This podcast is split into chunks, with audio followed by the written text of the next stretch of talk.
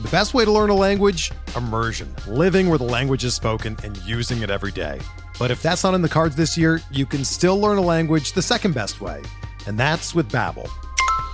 Be a better you in 2024 with Babbel, the science-backed language learning app that actually works. Don't pay hundreds of dollars for private tutors or waste hours on apps that don't really help you speak the language. Babbel's quick 10-minute lessons are handcrafted by over 200 language experts and help you start speaking a new language in as little as 3 weeks. Babbel's designed by real people for real conversations, and their tips and tools are approachable, accessible, rooted in real-life situations and delivered with conversation-based teaching so you're ready to practice what you've learned in the real world. Here's a special limited time deal for our listeners.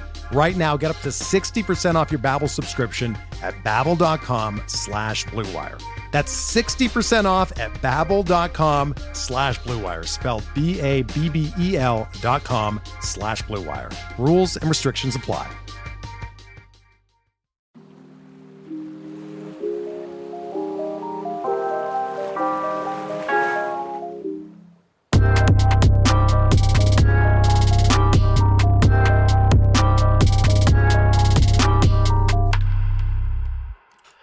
Hi, friends, and what's good, y'all? Welcome to episode 60 of In the Deep. Schwebzy here, flying solo once again as we await Jordan's triumphant return.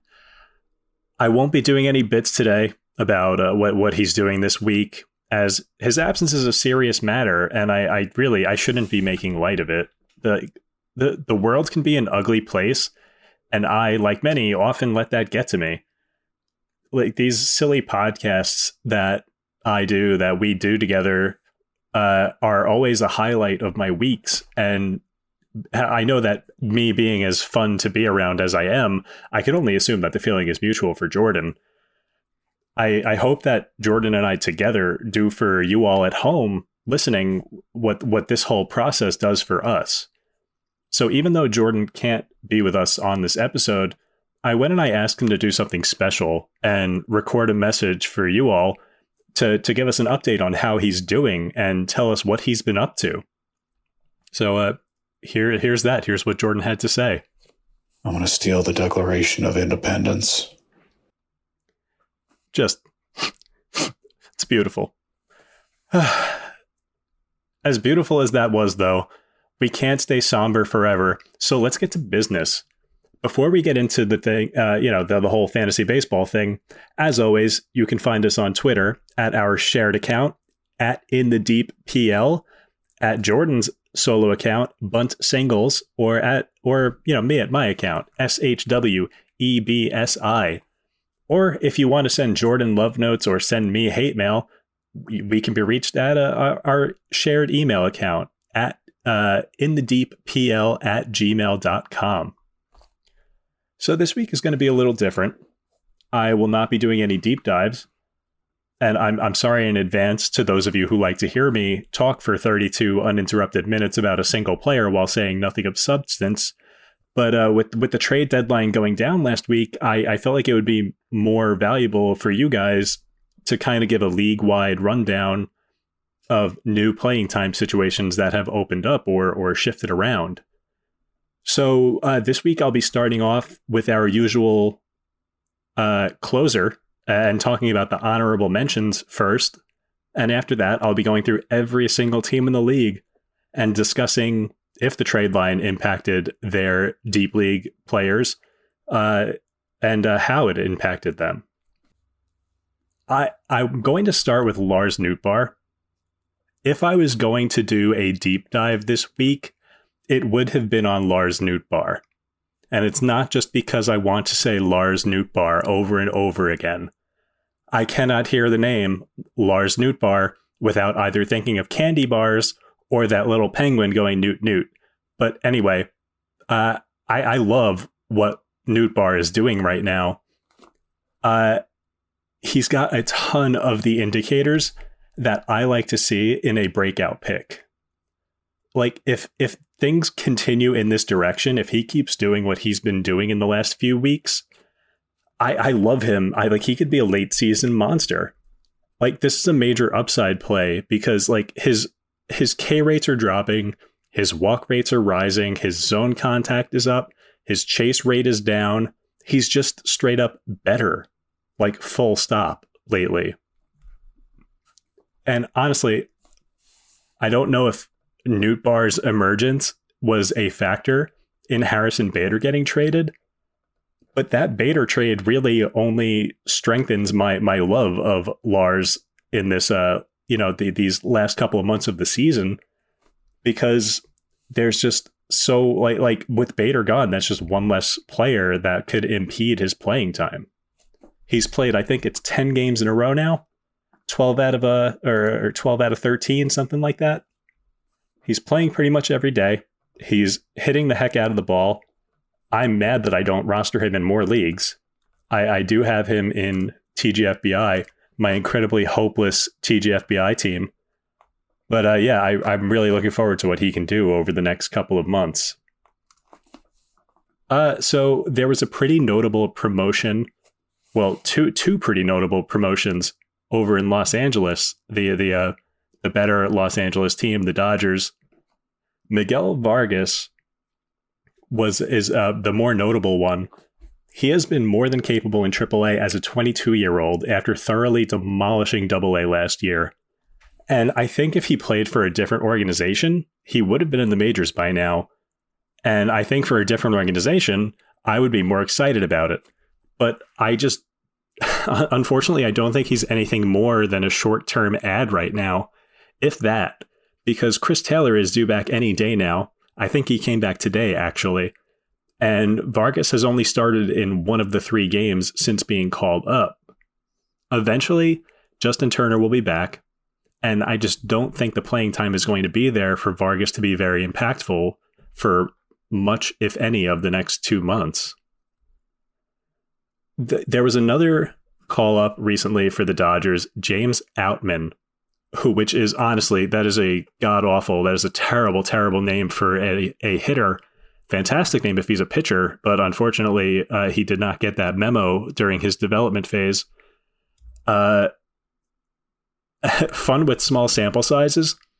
As of this writing, or as of this recording, James Outman has a 43.8% strikeout rate, 43.8 strikeout rate, and a 1000 BABIP a one, 1.000.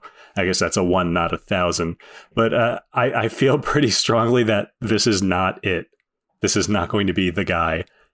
Uh, maybe uh, the, the, I feel more confident in Outman being productive in the short term than Vargas, I think. But really, I, I'm not adding either of them. I have zero shares, except for Vargas in Dynasty. Uh, like so Outman had two scorching hot games upon reaching the majors and since then he has struck out in 6 out of 8 plate appearances. I really don't think he's destined for regular plate appearances and we hammer this point home all the time. The key to success in deep leagues is getting those plate appearances. It's not the only step, but it's the first step and maybe the most important step and Outman is not there, unfortunately. At least I, I don't think he will he will be for uh, any length of time. Moving over to Cleveland, I want to talk about a couple of players over there. So Franmil Reyes was sent down to the minors, which was a surprise to many. But one of the main beneficiaries of Franmil Reyes being sent to the Shadow Realm is Oscar Gonzalez, Oscar Gonzalez was already playing every single day before his IL trip, and he has resumed that playing time load upon returning. His plate discipline is terrible, but there is plenty of juice in the bat, and there is more than enough bat to ball skill that Oscar Gonzalez can absolutely matter in deep batting average leagues. Although I would not be touching him with a 10 foot pole in an OBP league because woof, that that is that is a rough, rough OBP. Uh, he doesn't strike out that much, which kind of is a, is a trend for the Guardians. The Guardians also called up a, sec- a another player, Tyler Freeman, one of their top prospects, and they seem to have a type because this li- this is a Guardians lineup that has Andres Giménez, Steven Kwan, Amed Rosario, Jose Ramirez, Josh Naylor, and Myles Straw. All of these guys are really good at putting the bat on the ball, and noticing like noticing that group of players actually made me go check the league wide statistics. And the Guardians do, in fact, have the lowest strikeout rate of any team in baseball.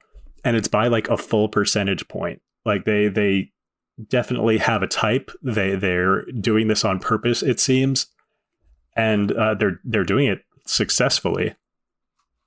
So, what do we, do we care about Tyler Freeman? Well, he started both games since reaching the majors, which is a good sign. We we like to see that for uh, possible fantasy goodness. But what about the actual production? Sorry, it's actually uh, three straight games that he's played now, and he has played one game, started one game at third base, one game at shortstop, and one game at second base, which is nice for that uh, that positional versatility down the road. I don't think Tyler Freeman is a league winner. He's he's not that kind of upside play.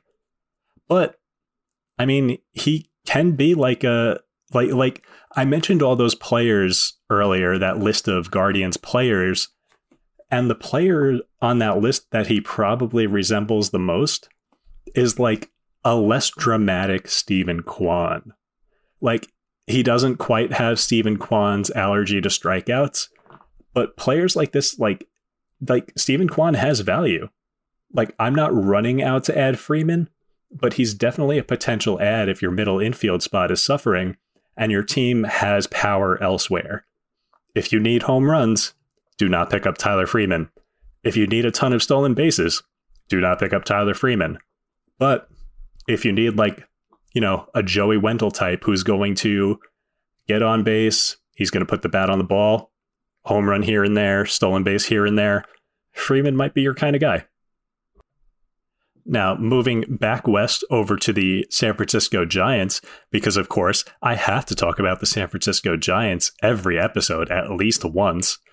Uh, since returning to the Giants lineup on July 6th, Joey Bart has shown some of the promise that made him a top catching prospect, as over the last month or so, he's been hitting 273 with four home runs, nine runs, and nine RBI although the plate discipline is still pretty garbage. So I'm not sure that I would bet on this lasting. I don't think he's my favorite among 20% or less catchers. I'm actually going to pull that list up real quick so that I can uh, tell you guys how I really feel. Like, there's actually a lot of catching talent under 20%. Like, I mean, I, I think I'd rather have, like, I, I can't believe I'm saying this, but I think I'd rather have Jose Trevino. Like Jose Trevino's been awesome lately, uh, or Carson Kelly, but Joey Bart's been good. He's got the prospect pedigree. You know, if if you're staring at a bunch of options that you don't like in a two catcher league, Joey Bart has absolutely been swinging a hot stick lately. So this one is a write-in suggestion by a friend of mine, Buster. Would you believe that Nick Gordon over his past 132 plate appearances has 135 WRC plus. And that was before today. Today he went 3 for 5 with a double and a home run. He tends to not show up well on player raters because he has lackluster counting stats, not a lot of runs, not a lot of ribbies, but he absolutely fits into that Luis Rengifo mold where he's playing every day, he's playing well, and he offers a lot of positional versatility like he he's kind of like trade take take what I said earlier about Tyler Freeman. Take away a little bit of that bat to ball skill and add a little bit to the power and a little bit to the speed, or actually a good bit to the speed for Nick Gordon. And that that's kind of the idea. Like he'll do a little bit of everything, but he doesn't have like that standout skill like Freeman does with the bat to ball but he's also a little bit better everywhere else. So yeah, I mean, last year I remember Nick Gordon being like legitimately good for my AL only team for September. I, you know, he's absolutely capable of putting together fantasy relevant stretches, and he's been doing that for the last two months or so. Uh, Seth Brown is up to 16 dingers. I feel like I talk about him every week. So, I mean, here I am continuing that trend and talking about Seth Brown again. Uh, is it the quietest 16 home runs in baseball? I don't know, maybe. Who? Uh, let, let, me see. I'm gonna I'm gonna pull up this list of home runs real quick and see if anyone else with 16 home runs has done it more quietly. Like, let's see. Did did you know that uh he's got as many home runs as Teoscar Hernandez? Like Charlie Blackmon. like Seth Brown is a you know he's 42nd in baseball in home runs. That's that's quality. That is a decent amount of power. He's probably going to wind up with 25 home runs, and he's basically free all year long. He was free during draft season. He's free now. So Luis Gonzalez, oh Luis Gonzalez, my God, I've got giants on the brain, you guys. Luis Garcia of the Washington Nationals might be the only player worth anything in that godforsaken cesspool of a lineup. My God, that team is bad right now. Uh, they just came off beating the Mets too, so I, I, get to feel extra bad about that terrible lineup. But woof, man, uh, Luis Garcia is hitting second. He's hitting second every day lately. He's got good bats of ball skills. I don't love him, but he's young. He absolutely tore apart the minor leagues. And I mean, there's no reason he can't be a quality bat. Like he's 22 and he's already putting up a league average slash line in the majors. I mean, God, I just noticed that he's got a sub 1% walk rate. Not ideal. That's not what you want. But he does enough things that he still makes it work. Like, so so what? He's got a 299 OBP. He's also got a 293 batting average. you know, you, you think usually uh, there are some guys who their uh, their OBP is dependent on their batting average because they walk like five percent of the time. But this is the most extreme case of that that I have ever seen. Wow, wow, 0.9 percent walk rate. That is incredible. But I, I digress. Uh, I do think Luis Garcia is capable of better than this. Uh, he's never walked a lot in the minors, but he's also never been close to this extremely bad at taking a free pass. I I I, I do I wonder if he's more of a dynasty league guy than a, a, a target for this year because like being an empty 300 hitter in a bad lineup I just don't I just don't know how valuable that's going to be this year.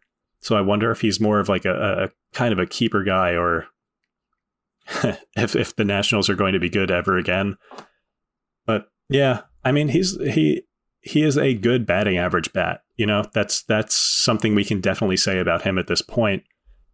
It's just a matter of what's going to happen around him or or how often he'll be able to poke the ball over the fence to really really determine his value in the long term.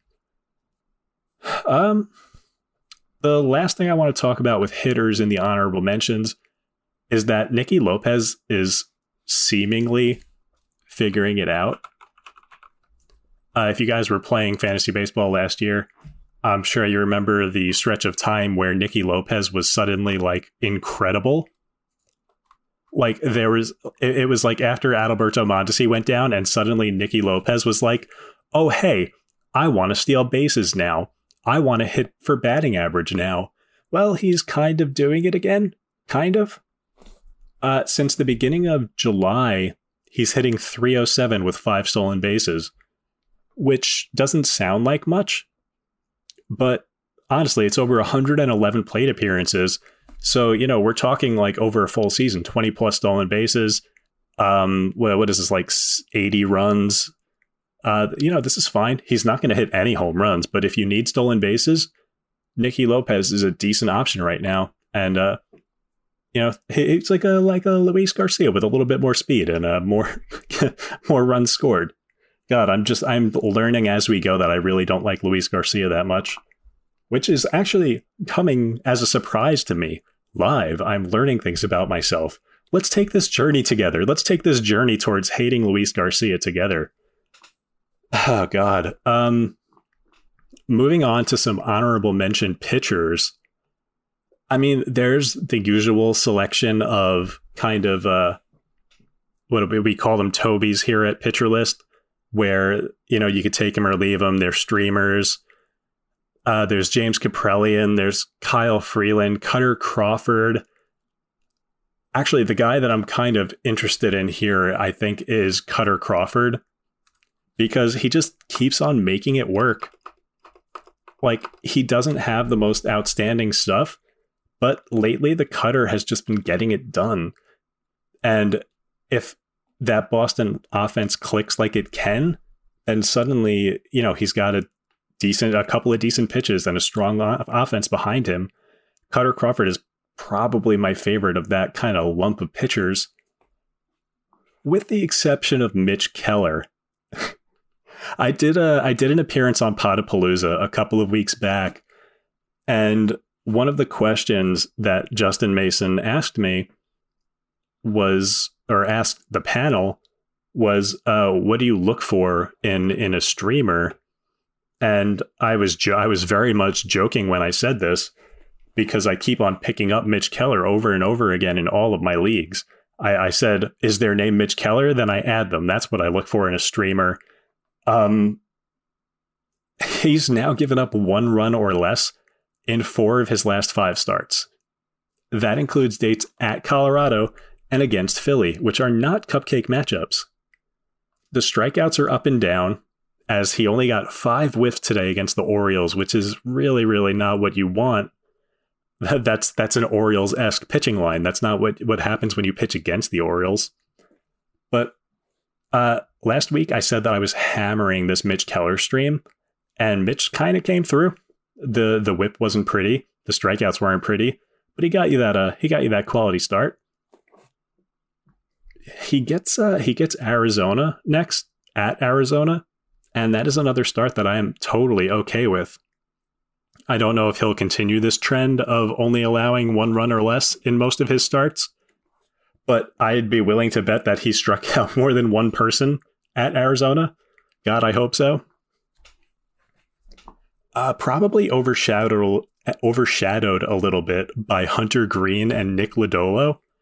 Graham Ashcraft in Cincinnati. He's interesting. I thought he had I, I thought he had better strikeout stuff when I uh when I first started looking into him because I, I knew I knew he threw hard and I thought he w- like would miss more bats but then I looked at his profile and he actually gets like first percentile whiff rates which is not good that's bad that that's bad y'all um and, you know, being like the third best rookie pitcher on your own team generally lets you fly under the radar.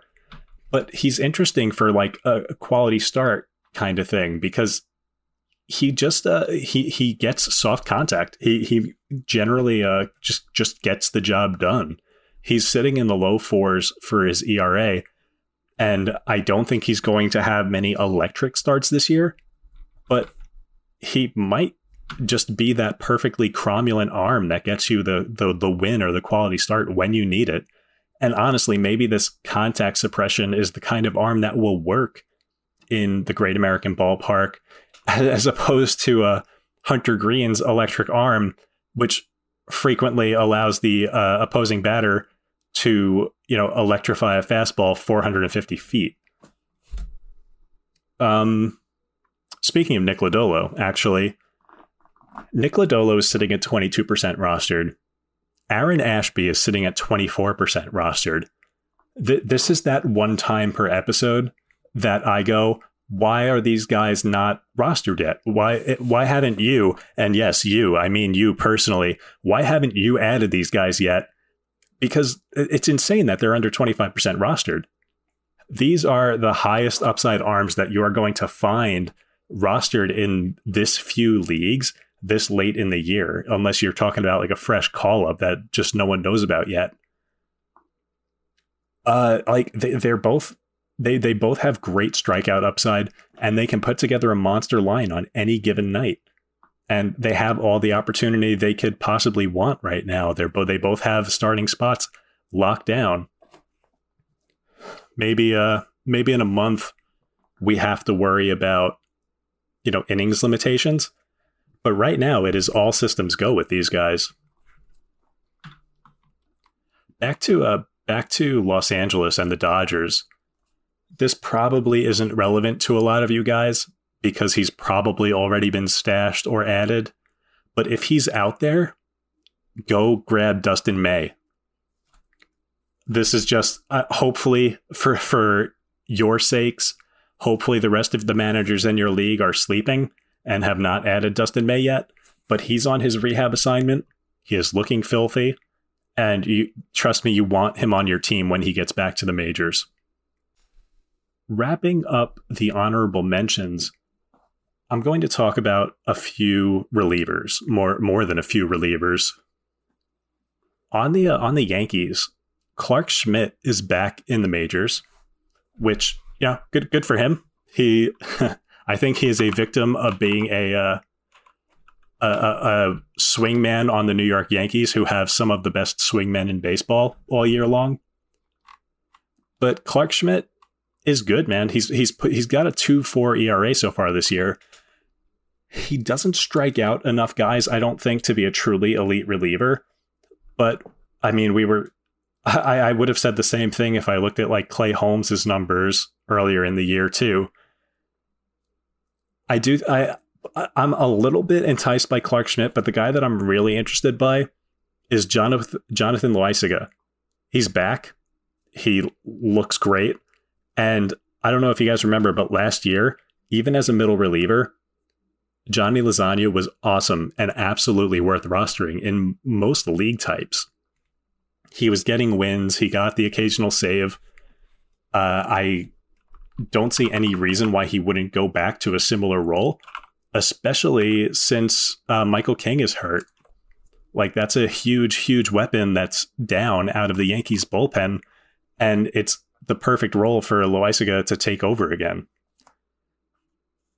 Right now, the the ERA is a little bit inflated, and the walks are up a little but I I have faith in him to turn around. Like he's now gone. Let's see, what is this? Six straight appearances without giving up a run. F- sorry, five straight, and uh, what is that? Seven out of eight appearances without giving up a run. I think I, I, I just you know we've we've gone through this many a time on this podcast. The long reliever is a very, very underrated asset in deep fantasy leagues. And Loaisiga is one of those guys. People are going to look at that current 6-3 ERA and not, they're not going to grab him off a free agent. And this is the chance to kind of swoop in and get him and, you know, snag those vulture wins now before they uh before they start showing up uh in bulk later. So, uh, as for actual closers, a lot has happened. A lot has happened in the last couple of weeks. Uh, I'm just going to give a quick rundown of the sub 20% closers that I like the most. I mean, it's Felix Bautista with a bullet. Like, he's the best. Like, I, I would be trying to grab Felix Bautista in absolutely every single league that I can right now. And then second would be Rowan Wick because uh, out of the Cubs bullpen, I just feel like he's the safest bet to uh, save games. I, I just don't think there's a good second option there. After Rowan Wick would be AJ Puk slash Zach Jackson. Whichever of those two guys runs away with that job, if if either of them do, I, I'm really hoping it's Puk. I've, I've been kind of championing Puk all year long. Hopefully, this is finally his time, and he can uh, you know get more than a couple of saves. He's already uh he's already gotten one or two. Actually, I, I think they've split the last two. Uh, Zach Jackson and AJ Puk. Yep. Jackson got a save on the third. Puk got a save on the fourth. But he's a Puk is handicapped a little bit because he's a lefty uh, handicapped in, in any closer race because most managers don't seem to want to put their lefties in closer roles. But Zach Jackson walks 12.6% of batters. That is so many. And that probably hurts his chances at being a solid closer long term, I would think. So after the uh, Oakland committee I've talked many times about Andres Munoz. I love Andres Munoz. He got a save the other day against the Yankees. It it was a little bit of a rough appearance, but the Yankees are kind of a rough team to pitch against. After that, I would go Kyle Finnegan of the Nationals and Jonathan Hernandez of the uh, Rangers, kind of in a tie. But that tie is mostly just because I don't know how many wins either of those teams are going to get for the rest of the year. If it was purely about skills, I would say that uh, I, I think I would prefer Finnegan, but I just have no faith in the Washington Nationals to put him in save situations for the rest of the year. The Nationals might win, you know, 20 games for the rest of the year, possibly not even that. Uh, and then we've got the Pirates. I don't, man, they did not trade David Bednar, which I really thought they were going to do. So I, I, I was kind of thinking that some they, would have a new closer like Yerry De Los Santos or Wil Crowe. But uh, now David Bednar's hurt. He's still on the team, and they're kind of trying to just throw anything at the wall to see what sticks in the in the uh, save situations. Wil Crowe got one. Yerry De Los Santos blew one the other day. I'm just avoiding that situation, honestly. All right, so that is it for our honorable mentions. After this, we will be moving on to the trade deadline roundup. But first, let's take a little ad break. Hey, Alex Fast here, and thanks for listening to this podcast on the Pitcher List Podcast Network. If you're a fan, consider supporting all of us by getting a PL Plus subscription, where you're going to get an ad free website and get access to our Discord, where you can talk to all of our podcast hosts and staff. Plus, you can hang out with our incredible Pitcher List community. It's basically a baseball sanctuary year round for as low as $8 a month. You can sign up at pitcherlist.com backslash plus, and you're going to get your first month free with promo code podcast. Also, don't forget to check out everything else we do as well from YouTube videos, live streams, newsletters, off-season articles, TikToks, breakdowns, over 15 baseball podcasts on our network. We can't stop talking about baseball even during the off-season. So sign up for PL Plus today at pitcherlist.com backslash plus and use promo code podcast to get your first month free. All right. Thanks for listening. Let's get back to the show. All right, and we are back. So we went through the honorable mentions earlier. Now I'm going to take you through every single team, all 30, and talk about if there were any deep league ramifications of their trade deadline moves. We're going to go division by division, team by team, and hit every single team because uh, I don't value my free time, and I I, uh, I, I wanted to uh, make sure we hit every one of these teams. So, starting with the AL East, uh, we'll go with an alphabetical order here. Baltimore. Nothing really changes in the lineup. Uh, it's weird. This is one of the teams that I would have expected there to be some shakeup, but I guess they were they were doing too well to truly do any sort of teardown. They really only traded the absolute common sense guys like uh oh god, why am I blanking on his name? Trey Mancini, that guy who was doing awesome for Houston, but we don't really care about that because he's not 20% or less.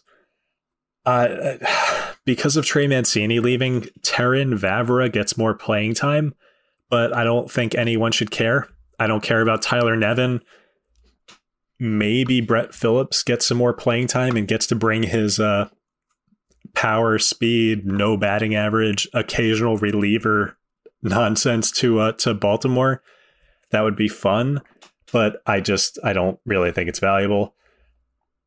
Nothing really doing in the rotation. It's the same uh, same kind of set of guys that are boring potential streamers. And uh, in the bullpen, like I said before, that maybe the most fantasy relevant thing. I'm, I'm exaggerating because Juan Soto got traded, but maybe one of the most fantasy relevant things that happened in during this trade deadline was Felix Bautista getting the closer job. Dude, he could save like 15 or 20 more games before this year is over. Like I I love Felix Bautista and I'm really excited to see what he can do in this closer role. Boston, nothing happened. I mean, things happened in Boston, but nothing really happened in sub 20% land. Like I don't know, maybe Christian Arroyo gets hot, but really, I I don't think we care. Uh, Jackie Bradley Jr. got released, but I don't think anyone was really rostering him anyway. Uh, kind of the same thing in uh, in Yankeeville, the New York Yankees. Most of them are too good for us to care about. Uh, Aaron Hicks, I don't think is going to lose any playing time with the addition of Andrew Benintendi. That was probably the biggest concern. They actually have a couple of pretty good 20% and under contributors in Aaron Hicks and Jose Trevino, but I don't really think anything changed with their outlook uh, after the trade deadline. Tampa Bay. Hey, finally, something I care about. David Peralta got traded to Tampa Bay in an under the radar move, and he's playing every day so far. And personally, I jumped on him immediately in my AL only league. I think this is going to be one. I think this is going to wind up being one of the more subtly impactful moves of the deadline. The Rays depth chart is in shambles right now, and Peralta is likely to get everyday playing time for the foreseeable future. The ballpark stinks, yes, but historically, I think it's righties that have struggled more in that ballpark. And you know that's not Peralta. Peralta's a lefty, so you know maybe uh, maybe he gets to avoid that. In Toronto, closing out the AL East, the only trade deadline thing that I'm really looking at here is the acquisition of Mitch White. Although I don't have a lot of faith in Mitch White to succeed in the Rogers Center versus the versus uh, Dodger Stadium, he could be a solid fifth starter up there, and I expect him to be streamer relevant against weak offenses. Like if Mitch White is starting at Baltimore, yes, absolutely stream him. But you know, it's it's more of a uh, it's it's definitely not like a I'm go- he's not a league winner by any means.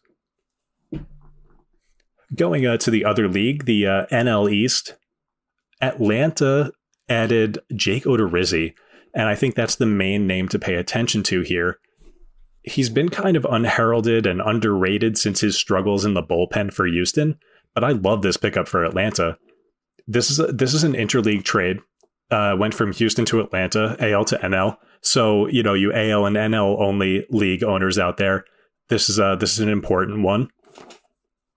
I kind of expected Robbie Grossman to be a thing, but he hasn't played since being traded over there, and it looks like he's going to be strictly a short side platoon guy, which is you know sad for him. He was so good last year, and all of a sudden he's like he can't get playing time for the Detroit Tigers, you know, let alone the defending World Series champions. Miami surprisingly didn't really do anything at the trade deadline. It feels like year after year they are one of the best candidates to make like a big impactful move and they just don't. I don't really understand what's going on over there, but we can move on. Going to my favorite team, the uh, New York Mets. I really want to talk about what their DH situation has turned into. There, there's no way that I wasn't going to talk about this. My favorite team acquired one of my favorite players in the league, and I am psyched. I must have gushed to Jordan in our in his DMs about having Vogie on the Mets like half a dozen times already. I literally I made a Discord emote of Daniel Vogelbach's face. I made several Twitter memes that got absolutely no likes. I am uh, obsessed with having Daniel Vogelbach on the Mets. He's actually he's my he's my wife's favorite Met now too. She just loves that this refrigerator-sized human is a baseball player. Just the sheer size of the lad has attracted my wife to him. Uh, Vogelbach is being used exactly how you'd want him to be used, and that is the large, and I mean large, side DH platoon bat, which gives him value because he has 14 home runs and a 934 OPS against righties this year. He's already got two home runs as a Met. He's getting on base at an obscene rate. And I kind of feel like there's an odd man out here, which is very painful for me. And I know it's going to be painful for Jordan because the odd man out is going to be Darin Ruf. I just don't think Ruf is going to get the playing time for the Mets that he got for the Giants which is both good and bad because he was stretched as an everyday player. He just was. He wasn't hitting righties. He was still crushing lefties as he does. But I think for the Mets, he is going to be more Uh, like he's going to be pigeonholed into that lefty mashing role, and that's it. I just don't think you're going to see him get many, if any, starts against righties. So he's become, and and this has been trending in that direction even for the Giants. He is just strictly a daily league guy now. He should he is the complete opposite of set it and forget it. Uh, moving on to the last team in the NL East, the Washington Nationals. It is. This just makes me sad. It is such a bummer that the team with the most post deadline opportunity also happens to have the least talent. I just, I, I, I think Lane Thomas. I care about Lane Thomas. I have liked him all year long. He had a three home run game, but other than that, it's been pretty underwhelming. He's got a home run since the trade deadline. I am very much hoping that they continue to give him full time plate appearances. And that's probably the biggest, he's probably the biggest benefactor of the Washington Nationals sell off. Their openings now are like in the outfield and at first base. And they, I mean, they traded for Luke Voit, so they, they don't, you know, there's, there's no like young masher who's going to come up. I don't think they even have a young masher. But I mean, it's just a it's it's an uninspiring lineup, and the guys on the there there's no one on the bench who's threatening to you know take a chunk of playing time and run with it. So it's a it's a very very low upside group right now. I think. Uh, moving over to the AL Central, we can uh, we can skip a couple of these teams right away. The White Sox didn't really do anything the Cleveland Guardians didn't really do anything. I talked before about uh, Oscar Gonzalez. I'm a fan of that. The Tigers, they traded away Robbie Grossman, but I don't think that really helps anyone. So Akil Baddoo and Daz Cameron now have less competition for playing time. Those are names to watch. They've both shown flashes in the past, but I'm just until they actually show one of the, some of those flashes again, in in like more than a you know one game at a time, I'm just uh, I'm pretty out on them, which is a bummer because they're both very talented baseball players. Over in Kansas City, with the trades of Andrew Benintendi and Whit Merrifield, playing time has opened up for I don't know Michael Massey, and I don't think I care about that like I, I had never heard of Michael Massey before like yesterday when someone in my uh, AL only league picked him up and I, I gave it a big ol' who. The the interesting thing about what's going on with the new Kansas City lineups is that MJ Melendez has been shifted to the corner outfield with uh, Salvador Perez's return from the IL. And that's interesting because it allows both Vinny Pasquantino and Nick Pratto to get full time plate appearances both of those guys are sub 20%. And that's, I mean, between the two, I would absolutely be targeting Pasquatch over uh, Nick Pratto full time. But Pratto, it, like, he's still worth monitoring. They were both, they, you know, they were like, pa- like Pasquantino was definitely like the superior prospect, but they were still both very notable prospects. With the Benintendi trade, I thought that we would be getting playing time for Kyle Isbel or Edward Olivares, but that doesn't appear to be happening. Maybe when Olivares comes off the IL, that will change because Olivares was showing some really good signs before going on the IL. But at this point, it looks like uh, the the only real beneficiaries are Nick Pratto and I, I guess Michael Massey, whoever that is. You know what? I, I am turns out I'm being disrespectful towards Michael Massey because he had a 157 WRC plus in a AAA. He hit the heck out of the ball. Uh, it was mostly batting average driven, but he, you know, he had some had some thump too. He had uh, 16 home runs across two levels. Yeah, he's better than I'm giving him credit for. Maybe uh, he had a nice little 16 home run, 13 stolen base line across like uh, 400 plate appearances. Really not bad. So maybe I'm uh, maybe I'm being too mean towards Michael Massey. Uh, over in Minnesota, this team is a mess. Like they're their depth chart is a mess of injuries and playing time battles, but it's not really, uh, it doesn't really have anything to do with the trade deadline. So we're not really going to talk about it here. The only thing that happened in the trade deadline for them, from a fantasy perspective, really, is that uh, Duran is probably not going to pick up the odd save here or there anymore, which which is sad because he's so fun.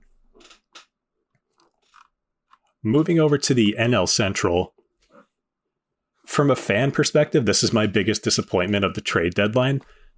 The Chicago Cubs didn't really do anything. I thought they might trade Wilson uh, Willson Contreras to the Mets. I was really hoping for that, but they didn't do that. They didn't trade Yan Gomes. They didn't trade Ian Happ. Like they they acquired Zach McKinstry, which is cool, I guess. And it looks like Rowan Wick is their new closer. But all in all, not not a whole lot to talk about here. Maybe the team that I'm most excited about on the flip side, though, is the uh, the Cincinnati Reds, because after the deadline, it is looking like Jose Barrero and Aristides Aquino will have full time roles going forward. And also Jake Fraley, who I kind of liked in the offseason as an under the radar option, will at least get play, plate appearances against righties. I would absolutely, if if I need an upside play, I would be looking to add Aquino or Barrero right now. For Milwaukee, uh, nothing really happened from a deep league perspective. Pittsburgh is similar to Washington in that this should be a team full of opportunity, but there's just not enough talent to care. They opened up playing time at catcher and first base, but I just can't bring myself to care about Bligh, Madris, whatever that is. They didn't trade David Bednar, so the closer situation remains mostly steady. Uh, you know, uh, once he's off the IL. So, I mean, honestly, a, a big ol' womp womp for Pittsburgh although they did give the Mets Vogelbach. So congratulations. Thank you. Who am I congratulating? Congratulations, me, for the Pittsburgh Pirates trading the Mets Daniel Vogelbach. Uh, the St. Louis Cardinals, they acquired Jordan Montgomery. We don't really care about that. That's too uh, too too rostered for our tastes. And they traded away Harrison Bader, who I was a big fan of coming into this year, but he's also out until September. The good thing about that Harrison Bader trade is it probably locks in some playing time for Lars Nootbaar, which, as I said earlier, I'm very excited about. Also, I think, I can't believe I'm saying this. Every single week up to this point, and I mean every week, we look at all the pitchers in the league and go, which sub 20% pitchers do we care about that have been doing well lately? And Jose Quintana is always on that list and I ignore him every single week.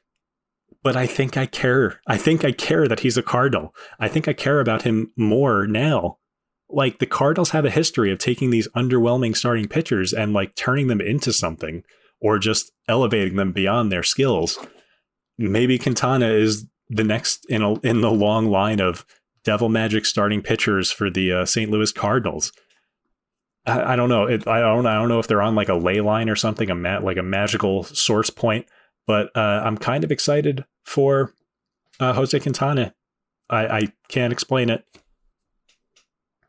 Uh, all right, so that's the Central. Moving on to the AL West. Very happy for Trey Mancini in Houston. Very sad for some of my in the deep favorites, Chas McCormick and Jake Myers, because those are probably the guys that will see their playing time take the most uh, hits from uh, Trey Mancini being present. Uh, Aledmys Diaz, I think, is uh, about to see a steep decline in playing time also. So uh, the trade deadline was a big negative for in the deep favorites over in Houston. In, oh, I can't believe I'm about to say this. In Los Angeles, for the Angels, I'm mildly interested in Mickey Moniak. I I'm not going to do anything crazy like add him, but he it, wouldn't it be fun if he would be a post type sleeper? He was such he's such a like a well advertised bust that it would be fun if he turned it around and was good. And to his credit, Moniak completely destroyed the minor leagues this year. He was good. I, I think the moves that LA has made probably cement Luis Rengifo uh, and his playing time for the rest of the year. The bullpen, man, you'll notice that I did not even mention the Angels bullpen situation when we were talking about closers earlier. And that is because uh, there is no one in this bullpen that I would want to take a shot on. Maybe, maybe Jose Quijada, maybe, but I don't think I care. Uh, Oakland, we already talked about AJ Puk. That's the thing that I'm most excited about on this team post deadline. Like, the most notable thing that the A's did was not really trade people away. Like, they traded away Montas, yes, but they kept Sean Murphy, they kept Ramon Laureano. So the only real ramifications for the for this team are the closer situation and who's going to get starts for the A's for the rest of the year. Which mediocre starters will put up mediocre stat lines for the Oakland Athletics? Adam Oller, maybe. Oller, former Met, has already made me very sad this year with his mediocre starting pitching. But there was a time that I was excited about him, and I thought that the uh, the old Mets curse of the traded away player doing really well was going to strike here. But so far, uh, none of that has affected Adam Oller. And I mean, supposedly Oller is their fifth, uh, fourth starter now, and they need a fifth starter. Who's that going to be? Who knows? What is even going on in Oakland? I don't know. In Seattle, uh, nothing really trade deadline oriented, which is interesting because they did make some trades. Carlos Santana is at 25%, and his StatCast profile is dope. Lots of bread, lots of good numbers but it hasn't really shown up that much in his normal numbers. He's been good since, well, he was good after getting traded and then bad again. And he had a home run yesterday or the day before, so maybe he's trending back towards good again. Uh, hard to say, but he's it's been up and down. Texas, I was surprised was quiet at the deadline, especially after how hard they went during the regu- the uh, offseason this year, spending all that money. It's weird to see them suddenly be passive uh, one thing that I do want to mention Bubba Thompson has now started a few games in a row. And in the minors this year, he stole 49 bases in 80 games in AAA while hitting 302 with 13 home runs.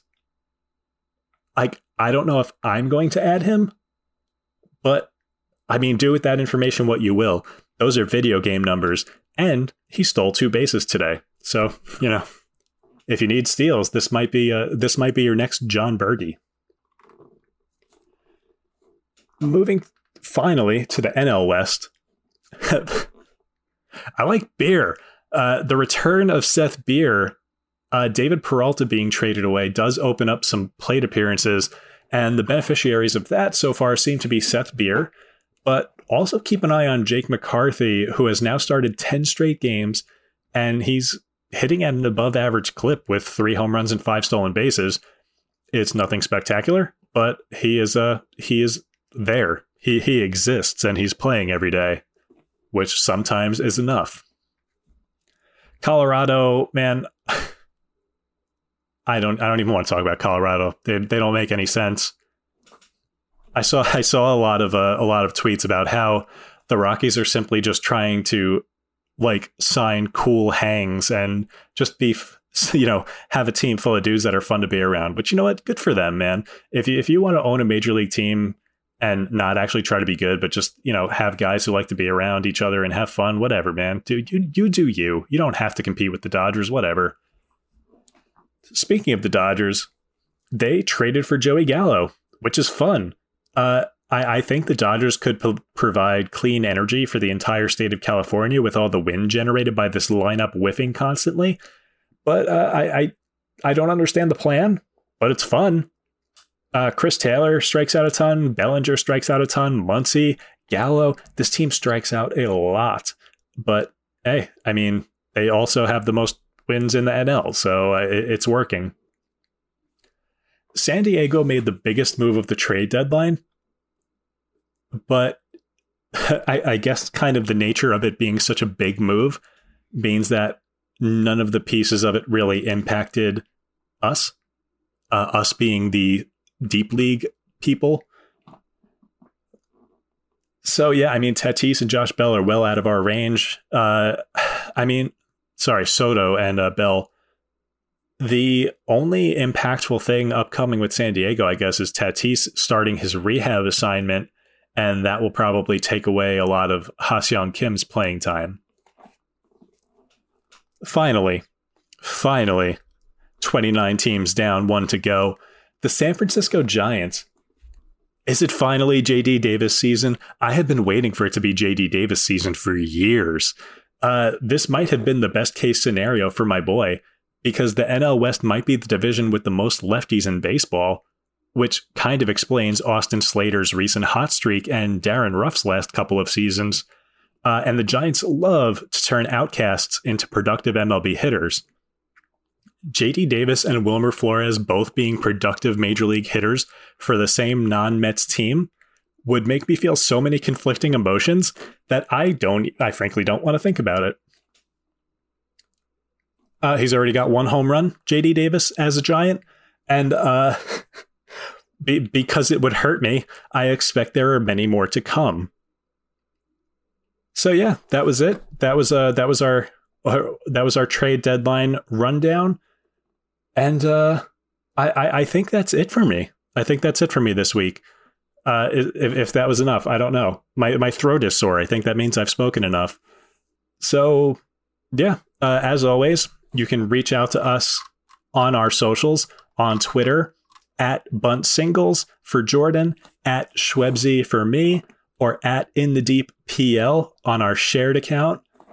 Uh, and if you would please do us a solid, go ahead and go to your uh, your podcast platform of choice and give us a, a five star rating.